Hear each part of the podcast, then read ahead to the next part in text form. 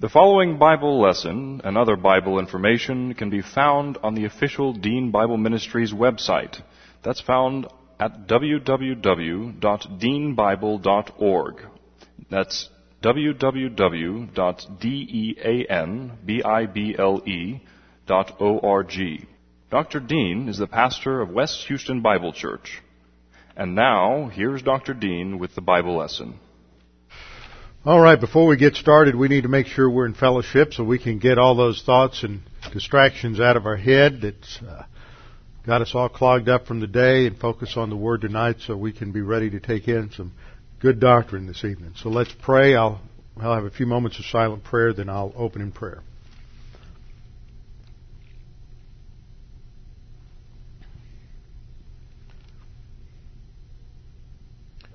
Father, we're indeed grateful for the grace that we have from you, for your goodness to us, that we neither earn, have earned, or deserve all of the wonderful blessings that you provide for each of us. And Father, above all these blessings are our salvation, our relationship to you, and our privileged position as royal family. Father, we thank you that you've provided us your word to give us these instructions and to encourage us, give us a framework for thought, for doctrine, for life. Pray that we'd be challenged, encouraged, strengthened as we study this evening. We pray in Christ's name. Amen. All right, we're in Hebrews chapter 6 and we've been going through the warning passage section here. And just to, as a review, there's a serious warning here on the danger of spiritual dullness, the danger of regression, the danger that is a real danger to every single believer that if we are not careful, if we do not pay diligent attention to our spiritual life and our spiritual growth, then we can hit that slippery slope of carnality and just slide down into a, a, a pool of self-indulgence and carnality and just wipe out our spiritual life. But there is no loss of salvation. And people need to be reminded of these things because there's so many folks that are just caught up with the fact that there's something that they've done, something that, some sin they've committed, uh, some act in their past that somehow continuously uh, interferes with their spiritual life. First of all, we have to remember that no sin is unknown by the omniscience of God. Therefore, God in His omniscience knew every single sin that every human being would commit from eternity past. He knew every single sin that you would commit throughout your entire life. Nothing misses His complete total knowledge. Second, therefore, no sin is overlooked by the justice of God. When God dealt with our sin on the cross, He didn't overlook any. You're not going to commit some sin and God's going to go, oops, missed that one. Third, there's no sin that's too bad for the grace of God. See, I still haven't reviewed it and I've got the misspelling here on the twos. No sin is too bad for the grace of God. No sin is too strong for the omnipotence of God. No sin is too harsh not to be overcome by the love of God. So we have a perfect salvation and it operates on grace. Now there are consequences though to sin. Sometimes we can emphasize grace so much in one direction. There's grace for salvation. There's grace and forgiveness. God always deals with us in grace because He knows all of our faults, all of our failures, all of our sins. All of our sins are paid for on the cross. But there are consequences to failure in the Christian life. And consequences to failure in the Christian life is not contrary to grace. And that's what this illustration is all about in Hebrews 6, 7, and 8. So let's review this because this becomes a launching pad for a probably three or four week study on the dynamics of spiritual growth. For the earth, which drinks in the rain that often comes upon it and bears herbs useful for those by whom it is cultivated, receives blessing from God. But if it bears thorns and briars, it's rejected and near to being cursed, whose end is to be burned. Now, as I pointed out last time when we got into this, there's always somebody that comes along, and every time they see burning in the scripture, they immediately think of the lake of fire. But you have to take time to understand these analogies. As one uh, writer, commentator who dealt with a, parallel passage to this commented because he has his master's degree in viticulture from uh, Texas A&M. So one of the problems we have today is we have a lot of uh, pastors and theologians who have their degrees and their background in all kinds of different areas and they don't have a clue how to grow anything. And yet in the Bible, you have illustration after illustration after illustration based on uh, agricultural, the agricultural lifestyle that was common to everybody uh, during the period of the writing of Scripture. Everybody understood the cycles of growth and planting and harvest and what was involved in planting and, and growing things. And so these were common illustrations. But if you're not familiar with that, if your background is law, then you may not understand the dynamics of of, uh, of these illustrations if your background's theology, if it's medicine. And the reason I pointed out law is because it's just amazing how many theologians down through the centuries were, were initially lawyers. You know, we always give lawyers a bad rap. Well, but you, you, everybody from John Calvin to Hugo Grotius, who came up with a heretical view on the atonement, but he was also one of the lawyers who founded and grounded the whole, uh, all of international law, which we know today. I think uh, many, if you've ever studied international law, if you're a lawyer, you would know who Hugo Grotius was. But he was a well-known theologian coming out of the uh, Reformation period. John Nelson Darby was another lawyer. Uh, C.I. Scofield was another lawyer. I mean, just the, the, the theological landscape is is littered with lawyers who then became theologians. So it's a similar mindset. But if your training was in law, you're not a very good farmer probably. So we have to understand these images and the burning here, as I pointed out last time, quoting from a Roman writer named Pliny the Elder, who lived roughly during the period of the first century. I think he was he was born around 20, around AD 20, died toward the end of the century, and he wrote a number of works. The only thing that we have that survived is his work on natural science. And in there he gives a lot of descriptions about agriculture, cultivation, viticulture. We'll see another quote from him later on uh, this evening.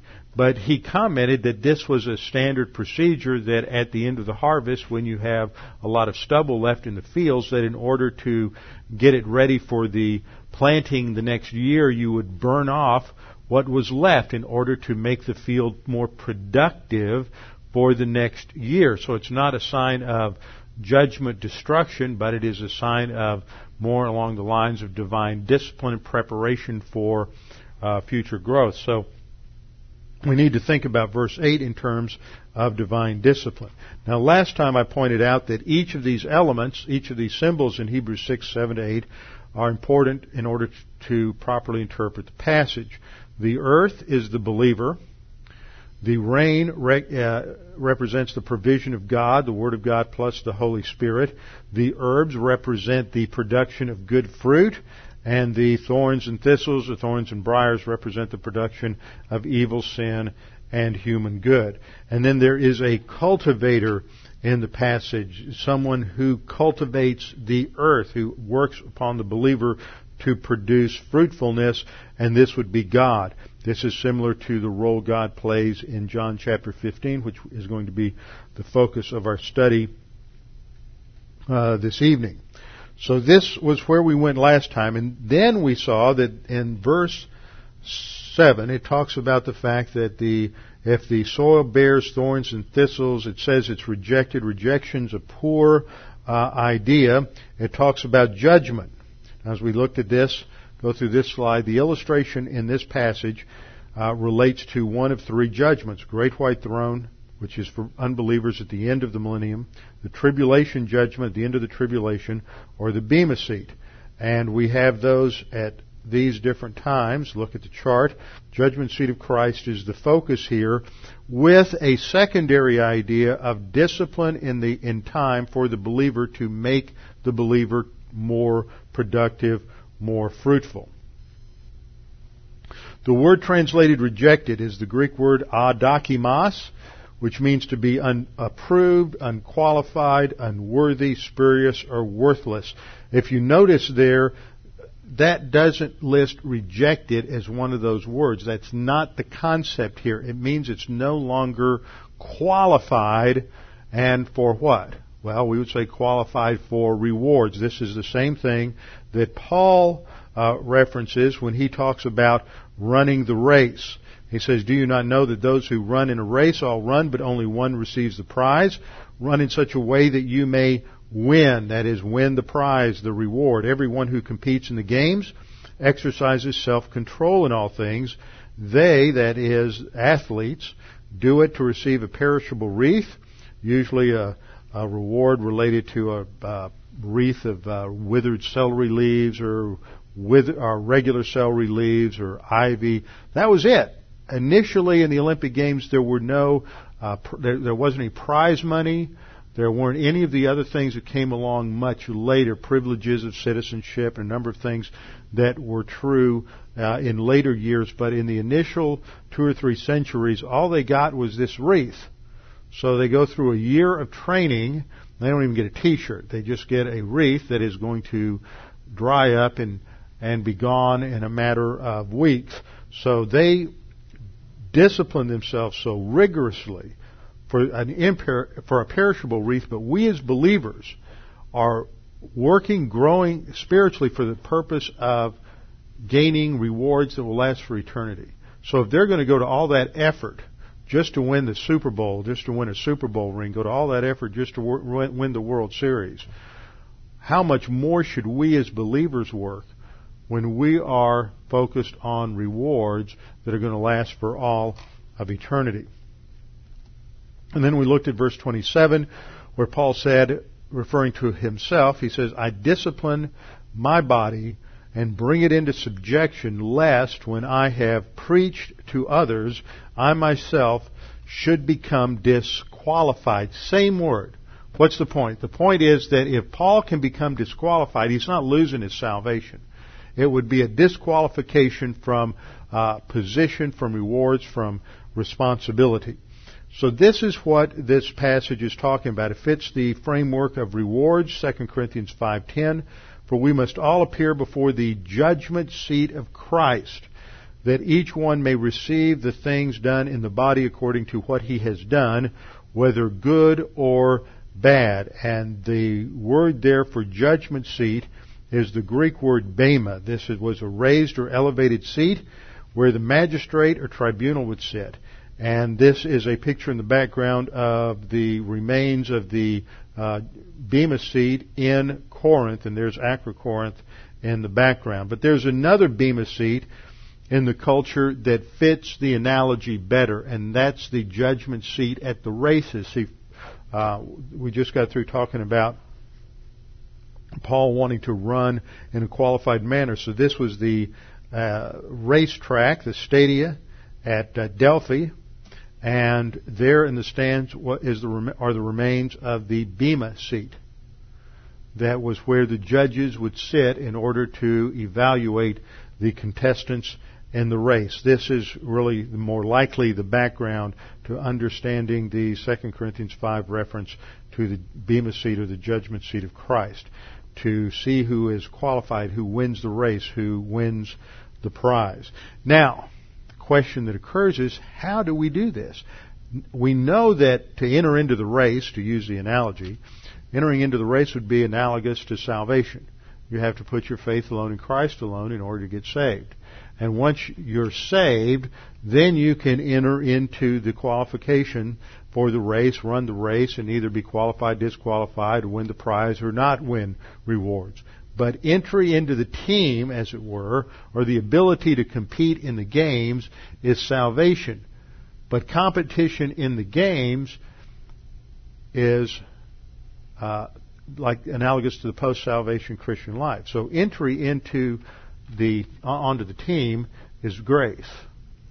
But after that, it's based on works, not in the sense that works of earning the approbation of God, but it takes discipline, effort, it takes decision making to stick with it. It takes perseverance and endurance to be in Bible class, to listen to tapes, to uh, make decisions that are consistent with the doctrine that we learn, and not just take the easy way out, the easy path of our sin nature, and say, "Well, I'll just confess it later and get back in fellowship," but to truly wrestle with the fact that we need to stay in fellowship.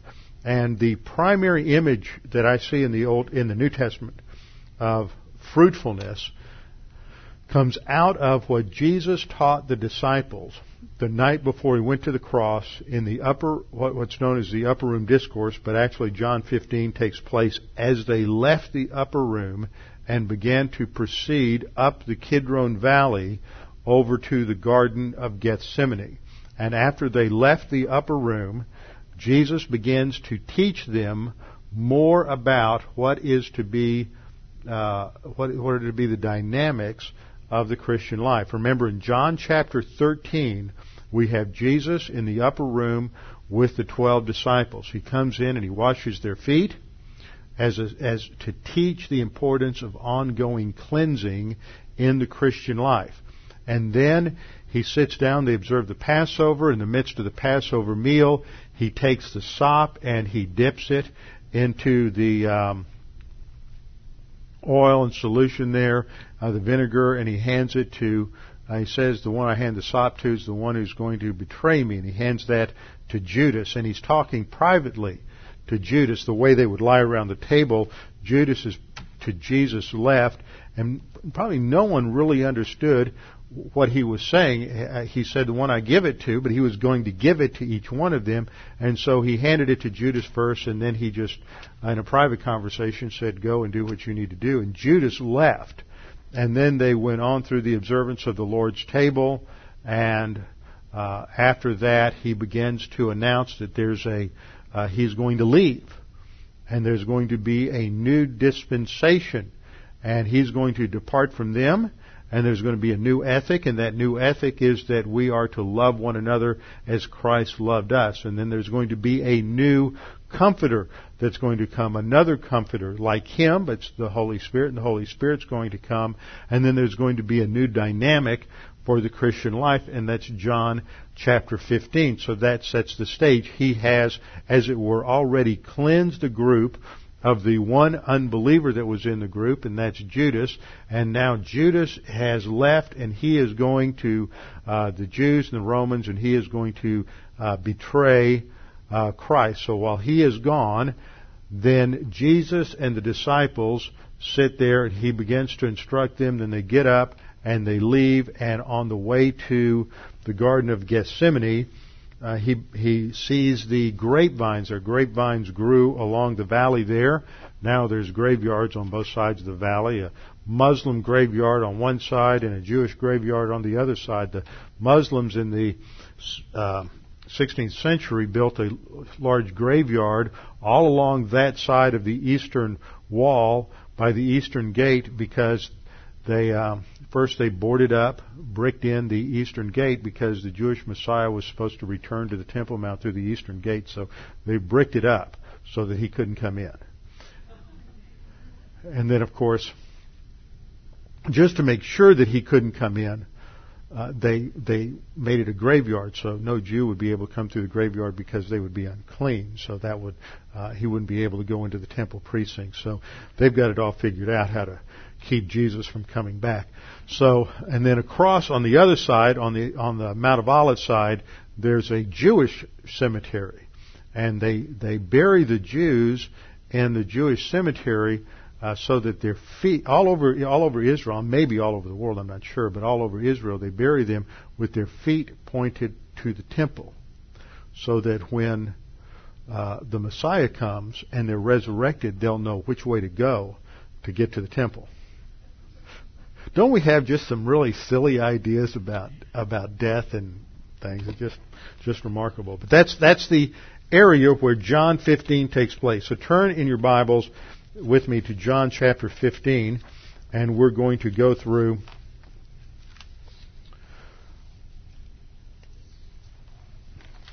Go through our passage. Now remember, what I'm doing is we're looking at this parable over here, or not parable, but this analogy that's developed in, in Hebrews that's talking about the fact that, that compares the believer to earth, to soil, and that that soil receives uh, the nourishment from God, and it's either going to produce uh, fruit that is profitable in, in that passage. It's herbs, useful for those by whom it is cultivated, or it's going to produce thorns and briars. If it produces thorns and briars, then they're going to be burned and they're going to be judgment. Now, what we're trying to do is show that this imagery is not unique to that passage in Hebrews, but it fits in with the imagery in other fruit production uh, passages related to the spiritual life. And we see the same kind of thing going on in John chapter 15. Let's just read, let me just read through the first six verses so we understand the context. Jesus is talking to the disciples and he says, I am the true vine. You can picture him standing there by that eastern wall of the temple, walking down the valley, the Kidron Valley, and seeing a vine there, and picking up a, and just picking up the vine, and then making the analogy. I forget who it was who, I think it was Doug Carn made the comment one night we, we were sitting in the uh, restaurant, I think, at the hotel in Jerusalem, and, and a lot of people were asking questions about prophecy and where's Jesus going to come down, what's going to happen here, and what's going to happen there. And I just turned around and there's a huge plate glass window behind me and I said, well, he's going to come down over there and this is what's going to happen there. And then he crosses over here and there's the eastern gate. And it, who cares about PowerPoint? This was real time, uh, imagery there. So that's the way the Lord was. He was just using what was at hand in order to communicate uh, the principles that the disciples needed to learn about the spiritual life for the church age. So he says, I am the true vine, and my Father is the vine dresser. See, that's the same imagery that we have over in Hebrews chapter 6. There's the one who does the cultivating. This is the farmer, but in that image, the ground is the believer. Here we're going to have a different image. The, the believer here is going to be the branch. So I'm the true vine, my Father is the vine dresser. Every branch in me that does not bear fruit, he lifts up. And every branch that bears fruit, he prunes, that it may bear more fruit. You are already clean because of the word which I have spoken to you. Abide in me and I in you, as the branch cannot bear fruit of itself unless it abides in the vine, neither can you unless you abide in me. I am the vine, you are the branches. He who abides in me and I in him bears much fruit. For without me you can do nothing. If anyone does not abide in me, he is cast out as a branch and is withered. And they gather them and throw them into the fire. See, we have that same fire imagery again. They're thrown into the fire and burned. So what is going on here what is the Lord teaching in John, John chapter uh, 15? Okay, let's look at the first verse. It begins, I am the vine, I am the true vine, and my Father is the vine dresser. This is um,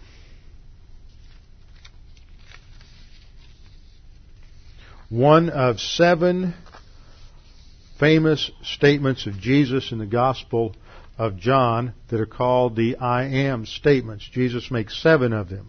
John 6:35 Jesus said to them, I am the bread of life. He who comes to me shall not hunger, and he who believes in me shall never thirst.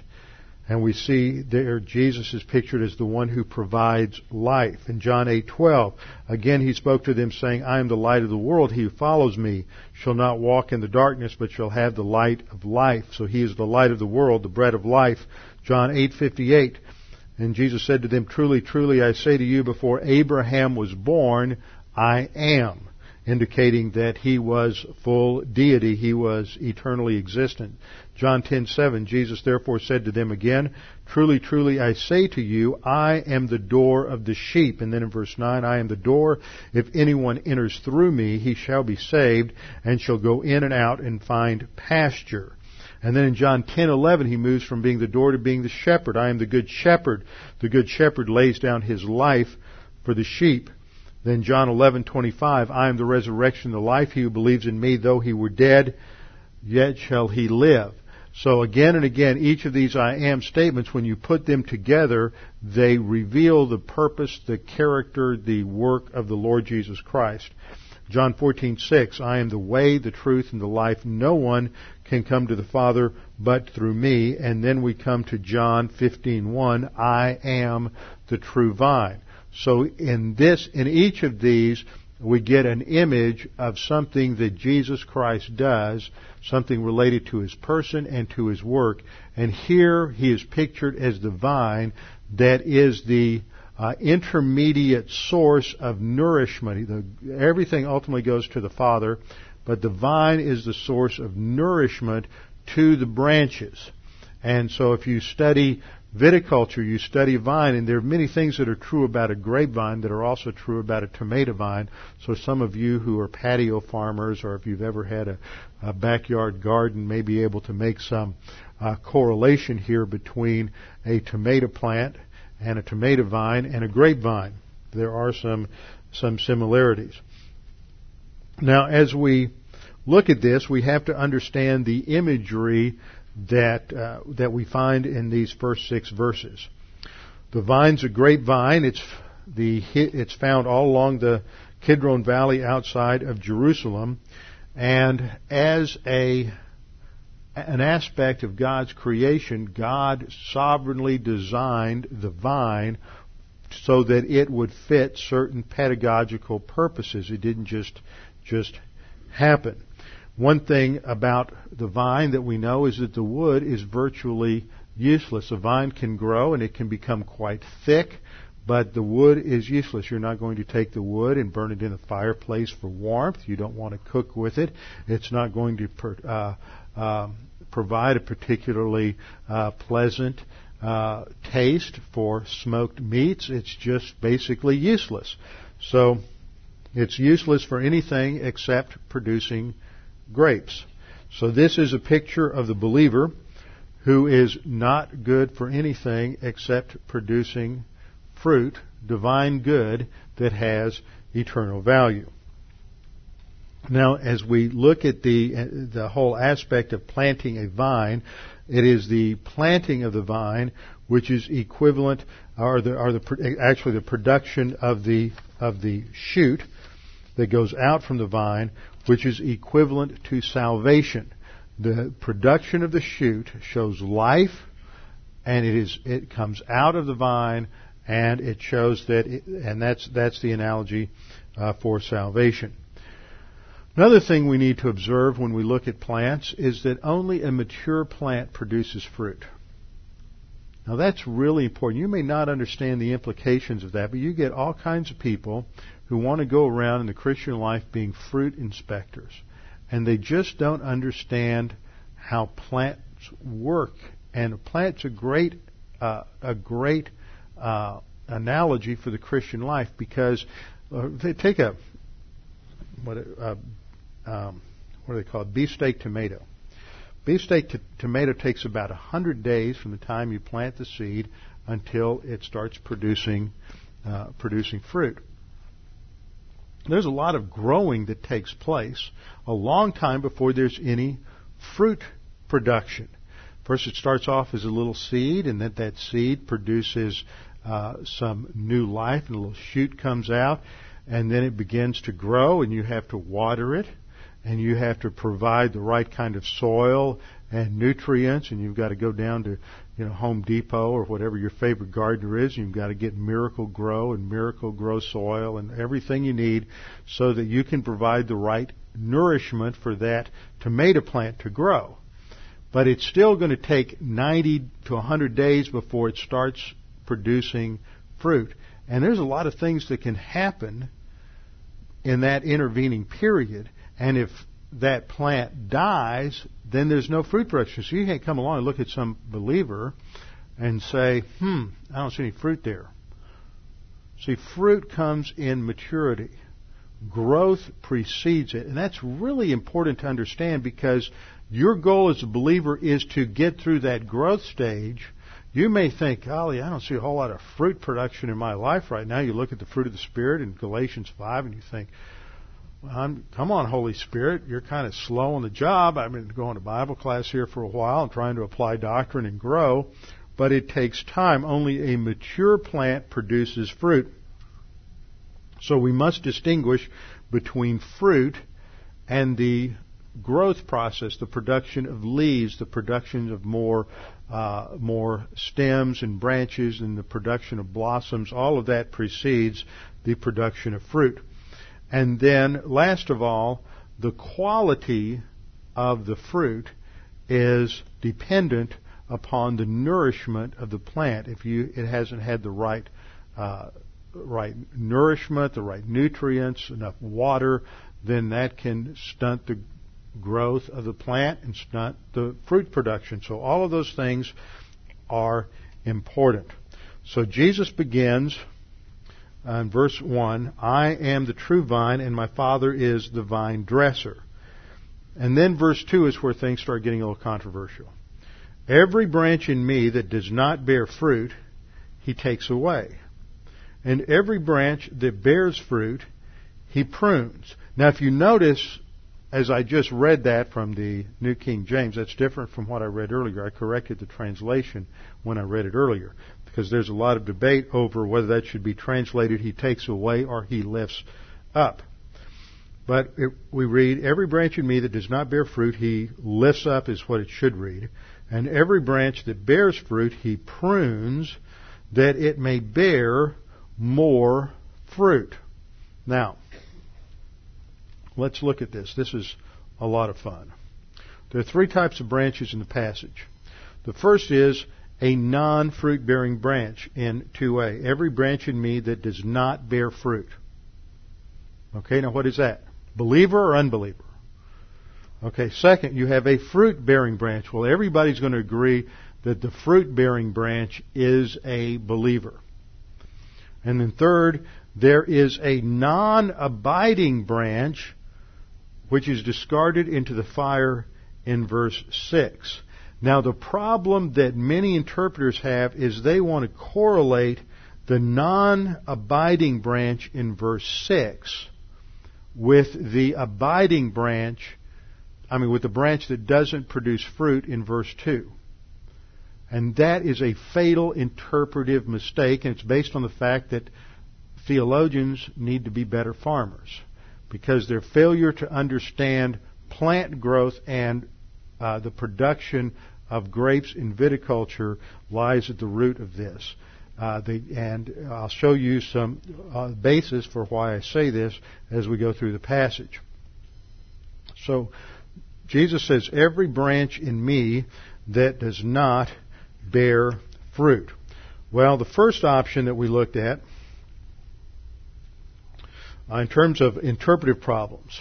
Option number one unfruitful means a professing but not a true believer. This is how, this is how it's it's the passage is interpreted. What I'm going to give you here is three different ways people try to understand this passage. Only one of them is right, but you need to understand what I'm talking about, where the where the differences are. So there are those who come along and say unfruitful means a professing but not a true believer. So they are taken away. This is the branch that's unfruitful in verse 2. He's taken away because he's not genuinely or truly saved. Now, you know what I've said about that. Whenever you hear an adverb put in front of saved or faith, then you know that there's a problem because the Bible never qualifies the term uh, faith or salvation. Not never qualifies as true faith versus false faith. You never find that kind of terminology anywhere in the scriptures. This is the lordship salvation position and also the position of many Calvinists who hold to a what I would call a will call a lordship view of the fifth point. Remember, uh, Calvinism is operates on the five points of Calvinism tulip total depravity, unconditional election, limited atonement, irresistible grace, and the P is perseverance of the saints. And there is a view of, of, of perseverance of the saints that is where you get into the problem here. Now that view states the following, that every true or genuine believer manifests works or fruit that is in keeping with regeneration. According to them, the only way you can know that you're saved, the only way you can test or examine uh, your faith to see if you're truly saved is by the works that you produce. One term that's used of this is experimental Calvinism. You can only know if you're saved by looking at your your fruit, your works. If you don't have the works that are in keeping with salvation, then you weren't truly or genuinely uh, saved. If you produce dead works or your life is still characterized by sin, according to this view, then you are not genuinely or truly saved. And you, you hear this. People say this all the time. They'll look at somebody and they'll say, well, how could so and so be a Christian if they did that? Well, wait a minute. Let's go back to those initial principles. Was that that, the horrible, egregious sin that they did, was that unknown by the omniscience of God in eternity past? No, it was known by the omniscience of God in eternity past? Was the horrible sin that they committed, did that somehow miss the justice of God at the cross? No, because God knew every sin, therefore His justice could deal with every sin. Was that sin too great for the uh, for the love of God or for the power of God? No. So we go back to those initial principles I went over at the beginning of the of the uh, of the lesson, and we realize that there's no sin that's too great for the power of God and the grace of God and the work of Christ on the cross. But this is the idea that if you produce certain dead works or you have certain sin, that you weren't genuinely or truly saved. So, according to Lordship salvation proponents, it is possible to have a faith in Jesus that doesn't save. That you can be self deluded about your salvation. You can say, well, when I was 10 years old, I I walked the aisle at the Baptist church or I um, got saved at Christian camp or whatever it is, and I I thought I believed in Jesus, but you know I've had a lot of problems since then. I got involved in drugs. I was a rebellious teenager. I stole a few cars, got thrown in jail. Whatever the story is, make up a good country western song, and uh, how do I know that I'm really saved? Maybe it was a false faith in Christ. And that's what they will say is, well, you didn't have a true faith in Christ. And I always think of one of the most egregious examples of this that I ever heard took place uh, several years back now, two or three years at least, when a fine Presbyterian pastor by the name of James, James Montgomery Boice, who was the pastor of, I believe it was 10th Presbyterian Church in uh, Philadelphia, which was um, um, Donald Grey Barnhouse's old church. If you know Donald Grey Barnhouse, who wrote The Invisible, Invisible War, one of the finest books on spiritual warfare around. Fine dispensationalist, uh, premillennial uh, was Barnhouse. Boice was not. Boice was uh, a, a five-point lordship salvation advocate. Well, he was dying, and he was on his deathbed, and everybody knew that death was imminent. And at the same time, uh, R.C. Sproul was conducting one of his Bible conferences with his Ligonier Ministries, and he was challenging everybody in the in the group to continue to pray each night for Dr. Boice that he would persevere in faithfulness to Christ until the end, so that we would know that he was saved. Because if he renounced Christ, or rejected Christ or fell into sin here at the end, then it would be a sign that he was not truly saved. And so every night he prayed uh, for Dr. Boice, and at the end, uh, couple, two or three nights into the conference, Dr. Boice died, and he said, well, he never renounced his faith in Christ, so we know he was saved. See, in Lordship salvation, you never know you're saved. Just like a Roman Catholic, you can't ever know you're saved until you die because you may renounce Christ, reject Christ, get involved in uh, long-term serious carnality, and that shows you weren't ever saved. Uh, John MacArthur, who pastors a large church out in Southern California, written numerous books.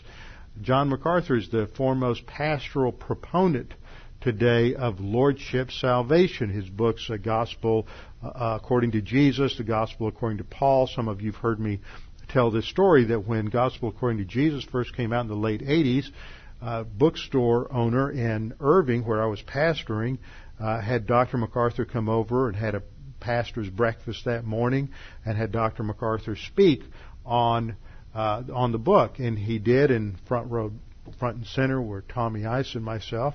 And when uh, he was through, we said, "Well, do you know if you're saved?" And he said, "Well, I'm about 99.5% sure I'm saved." can you ever know if you're really saved? Truly, with it beyond a shadow of a doubt, no, I can't.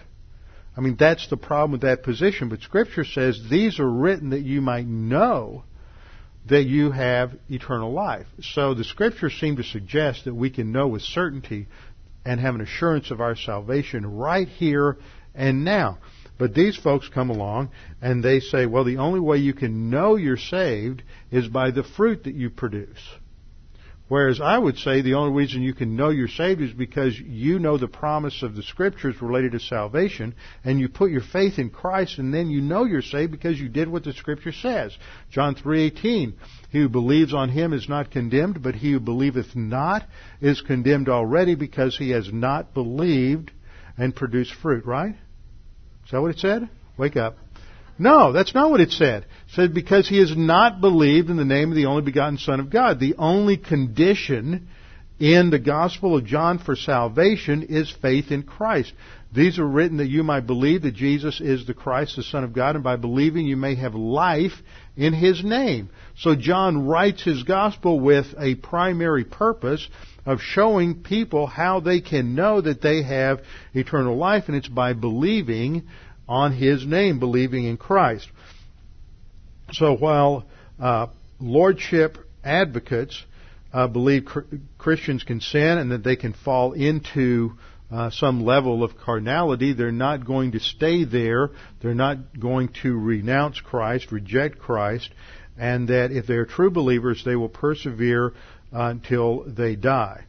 Now, over the years, I've done a lot of study on this, and I've read a lot of the different arguments. And where do you find the idea that you people can have a non-saving faith? As a matter of fact, this came up just the other morning.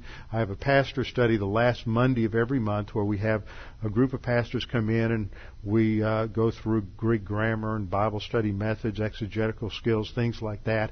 And they wanted to get me off the other morning on a lot of issues like this. And so we were talking about this, and it just so happens that it fits what we're teaching tonight, so I'm going over it again. The uh, assumption is that there are there's evidence in the scripture of those who believed in Christ, but it wasn't a saving faith. Now, where would you go to prove that? Uh, John 2. That's every time you read this in a theology, it always they always go to John chapter 2. So turn with me to John chapter 2. John 2:23 at the end of John 2 remember John 2 begins with the first of Jesus signs that he did in Cana of Bethany where he turned the water into wine. Then he goes on to Jerusalem. He goes to his first Passover there in Jerusalem. And when verse 23 now when he was in Jerusalem at the Passover during the feast many what? What did they do? They believed in his name when they saw the signs which he did. Okay now, the phrase there that's translated believed in his name, I've got it transliterated on the slide, is episteusan eis ta anima. Episteusan is the aorist tense form of pisteuo, the verb to believe. Uh, pisteuo. Eis is a preposition in, in indicating direction or object, and ta anima is the uh, accusative form of the noun for name. Now, the reason I put that up is because this is a phrase that is repeated over and over and over and over again in the Gospel of John related to salvation. What do you need to do? You need to believe on His name. And it uses this verb and this prepositional phrase again and again and again. In fact, if you go back into the Old Testament, in Genesis 15:6, where we, which we studied in the past, many times talking about Abraham, and it says, Now Abraham had believed God, and it was accounted to him for righteousness. And what do you have in the Greek translation of the Septuagint? Pisteuo eis. This pisteuo eis expresses the object that of, of belief necessary necessary for salvation. So we have this group there, and this is the same uh, let me skip ahead to this slide. John 3:18 was just a close another verse in close proximity where we have the uh, salvation formula. He who believes in him is not condemned. What's the Greek there? It's ha pisteuon, eis auton. See, pisteuon, that's, that's, it's a different form. Here it's a participial form of pisteuo. Eis, same preposition, auton. This is a formula that you have all the way through the scriptures. He believes in him. It's repeated again down later because he has not believed in the name. You have the same phraseology there. So this is the formula. Anyone who believes in him, pisteuo eis, is saved, right? So how can you say that these folks back in John 2:23 weren't really saved? Well, the reason that is given is because first of all, their faith was a watered down faith because it was based on signs. See, if it's based on miracles, it's not as rock solid a faith as a faith it's not. That sounds good, but wait a minute. What about John 20:31? These are written. What are the these? These what? These stories? No. If you look at John 20:30, it's talking about the resurrection It says this sign which Jesus did. So that's your noun. And then it says in the next verse, but these, these what? These signs, going back to the noun subject of verse 30. These signs are written. So, it goes on in John 10, 20, 30. That's the verse that says, but Jesus did many other signs which we don't have time to write. But these are written that you might believe that Jesus is the Christ. So John wrote his gospel to outline seven signs Jesus did in his life that would demonstrate that he was the Messiah, and that if you understood those signs, you could believe in him. Okay, so as far as John's concerned, belief based on a sign or a miracle is not an inadequate, impotent, diluted faith. It is a salvific faith. But what people do is they go to John 2:24 but Jesus did not commit himself to them. Ah, see? If they were really saved, truly saved, genuinely saved, true believers, Jesus would trust them. Now, I'm not going to embarrass anybody here, but how many of y'all would pick an automobile mechanic, or let's get a little more significant here. How many of y'all, at the moment that you need to have a quadruple bypass, would trust yourself to a cardiologist solely on the fact that he is a believer in the Lord Jesus Christ. See, frankly, I don't care where he's going to spend eternity as long as he spent a lot of time in time at the best medical school possible so that I come out of this thing alive. Same thing with my car. I don't care whether the guy's going to go to, to paradise, whether he's looking for 70 virgins, or whether he's a Jehovah's Witness. Now, Jehovah's Witnesses are pretty good for car mechanics because they're trying to work their way to heaven. So they're going to do an extra special uh, job on your on your car. So you really, you know, you, the point I'm making is that just because somebody's a believer doesn't mean they're trustworthy. They may just be a brand new believer and not have enough knowledge yet about the Christian life or the truth or anything else to have it have changed their life. They're just a brand new baby, and that's what these folks were.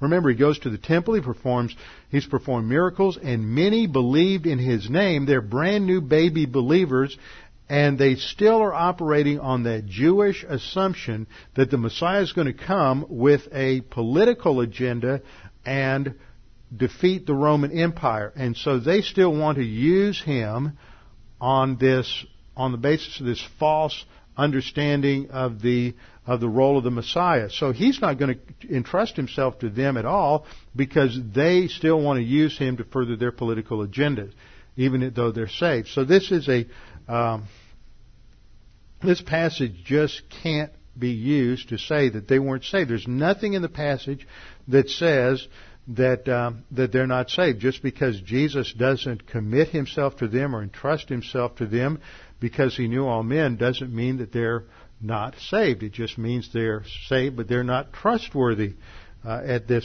at this point. Okay, that's the first option. What was the first option again? The first option was that they're not truly, genuinely saved. They, they're professing believers. That's the key word you see. They're a professing believer. Now let me point something out here. There are a lot of professing Christians who aren't saved. What do I mean by that? Notice how I'm, the, the, the words I'm using here. There's a lot of professing Christians. So you have uh, Church of Christ, uh, folks who are getting saved because they had faith plus baptism. See, they profess that they're Christians, but they're not. You have Roman Catholics who get saved by virtue of participating in the sacraments, and every time they participate in the sacraments, Jesus doles out a little more merit from the treasury of merit, and they gradually get closer and closer, but they never know when they finally arrive. You have other folks who were just born in North Ireland, and so by virtue of the fact that they were born there, they're a Christian, or they're born to a Christian family in Lebanon or in, in uh, uh, an Arab Christian family, and so they're a Christian, but it may not mean that they ever even heard the gospel that they never put their faith alone in Christ alone, so they are a professing Christian. I don't have any doubt, neither should you, that there's such a thing as a professing Christian, somebody who claims to be a Christian, but they're as lost as they can possibly be. But a professing Christian, that terminology is radically different from a professing believer. See, the term professing believer is someone who says, I believe, I profess that I believe Jesus Christ died on the cross for my sins. See, that's a big difference. He's not just saying, hey, I'm a Christian, and he's not. He's saying, I claim, I make the claim that I put my trust in Jesus Christ alone for my salvation. Now, if he has, if somebody's truly put their trust in Christ alone for salvation, they're genuinely saved. That's the condition for salvation. There's no such thing as a quote professing believer. If they've believed and they profess to believe, they're saved. There's not a there's not a pseudo faith there, and so we have to be careful how we utilize uh, this terminology. So these people are genuinely saved. They're not just making a uh, a false profession, they're not coming along. You'll, you'll also hear people say, well, there's a difference between a head belief and a heart belief. Okay, y'all ever heard that one before? A head belief and a heart belief. You, uh, but that's that's not biblical. I mean, what do you believe with? You believe with your volition and with your mentality. With your mentality, you understand the gospel, and with your volition, you choose to believe it. Does that take place in your heart, this physical organ in your chest? No it takes place in your soul. Now, if you're if you're making a distinction between uh, that, that, you're using heart for a, a, reference to your soul, then where's your soul? That's related to your head because your soul is in your head. So we believe with our mind. It is intellectual. You have to believe with the thought processes, the mentality of your soul. You have to understand that which you believe. If you don't understand what you claim to believe, how can you believe it?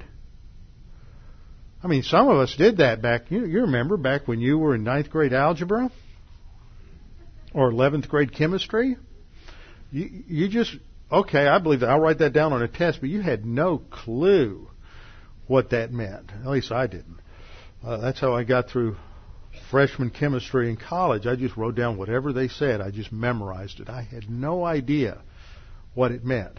See, you can't believe something that you don't understand. You may regurgitate it, but you can't believe it because belief means you understand it and you accept it as as true. So that's the first option. The second option is the Arminian, Arminian option, not Armenian. They don't live over in eastern Turkey. Arminians are those who uh, follow the theology of James Arminius, who was a Dutch, originally a Dutch Reformed theologian.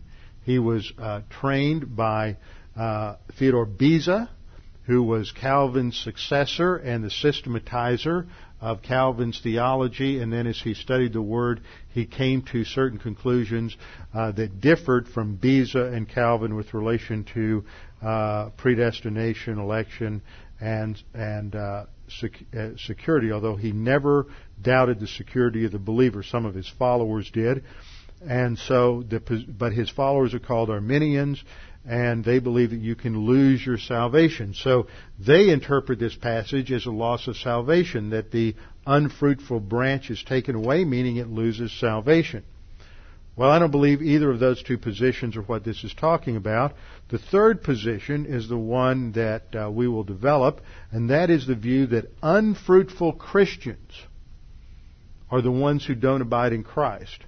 And unfruitful Christians will experience divine discipline in time and lose rewards in eternity.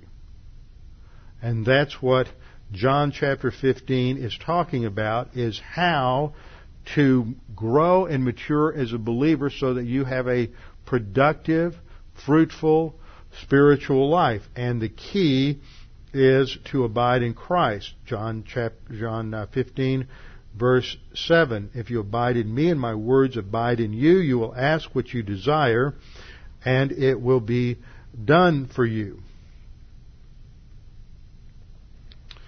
Okay. Now the next key phrase that we have to look at, we just have a couple of minutes left, is very important for understanding the uh, passage is this phrase, in me. Every branch in me that does not bear fruit, he takes away. Now, there's two ways to understand this phrase, in me. Who's speaking? Jesus is speaking.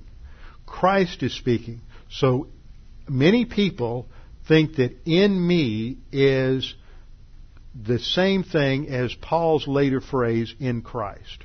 Okay? I don't agree with that. I don't think that's right based on usage in John.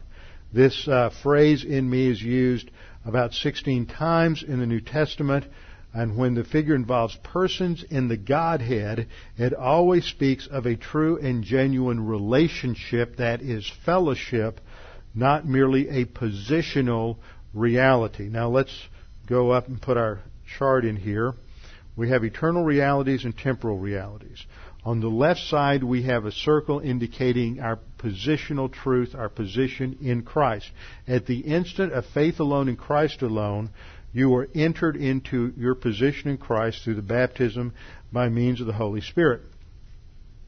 But at the same time, on a day-to-day basis, we're either in fellowship or we're not in fellowship, either filled with the Spirit or walking by the Spirit. And so, we're in and out of fellowship. So fellowship has to do with our rapport with God. Positional reality has to do with a legal position unrelated to rapport. Now, you can't talk about Jesus' relationship with the Father in terms of positional because he always has perfect rapport with the Father. And that's what this is talking about when we have this phraseology uh, in me. Jesus uses it in several passages. John 10:38. Uh, but if I do them, though you do not believe me, believe the works, that you may know and understand that the Father is in me and I in the Father. See, it's relational. It's fellowship. It's not talking about a legal position. It's talking about the actual uh, relational reality of the uh, uh of the Father and the Son. John 16:33 These things I've spoken to you that in me you may have peace. See, if you're not abiding in him, you're not going to have peace if you're operating on carnality. So in this passage it's talking about a relationship or fellowship. John 17:21 and 22 Jesus said that they may be all, all be one even as the, thou, Father, art in me and I in thee, that they also may be in us, that the world may believe that thou didst send me. So the in me is is relational here and fellowship, and so Jesus is praying that believers will have that same rapport and fellowship with the Father that He has with the Father. So when we look at this, don't make the mistake of thinking that in me is the same as in Christ. Remember, Paul's the one who uses the terminology in Christ, and Paul is the one who develops the doctrine of positional truth, and Paul doesn't get saved for about another five or six years, and he doesn't start writing for about another 15 to 20 years. So the terminology in Christ doesn't get developed yet. So in Christ as a positional reality, wouldn't have made any sense to them. But they did understand the relational reality and the fellowship of the Son with the Father because of the many things that Jesus has said uh, up to this point. So we'll stop there. We just started. Every branch in me, that's relational, not positional. Positional would mean he was talking about salvation. But here he's talking about relationship or fellowship. And that is going to become the key to understanding the dynamics of spiritual growth in John 15. Let's close in prayer. Father, thank you for this time to study these things. Help us to uh, come to a better understanding of this passage, its importance for our own spiritual life and growth, productiveness, and fruitfulness. We pray this in Christ's name. Amen.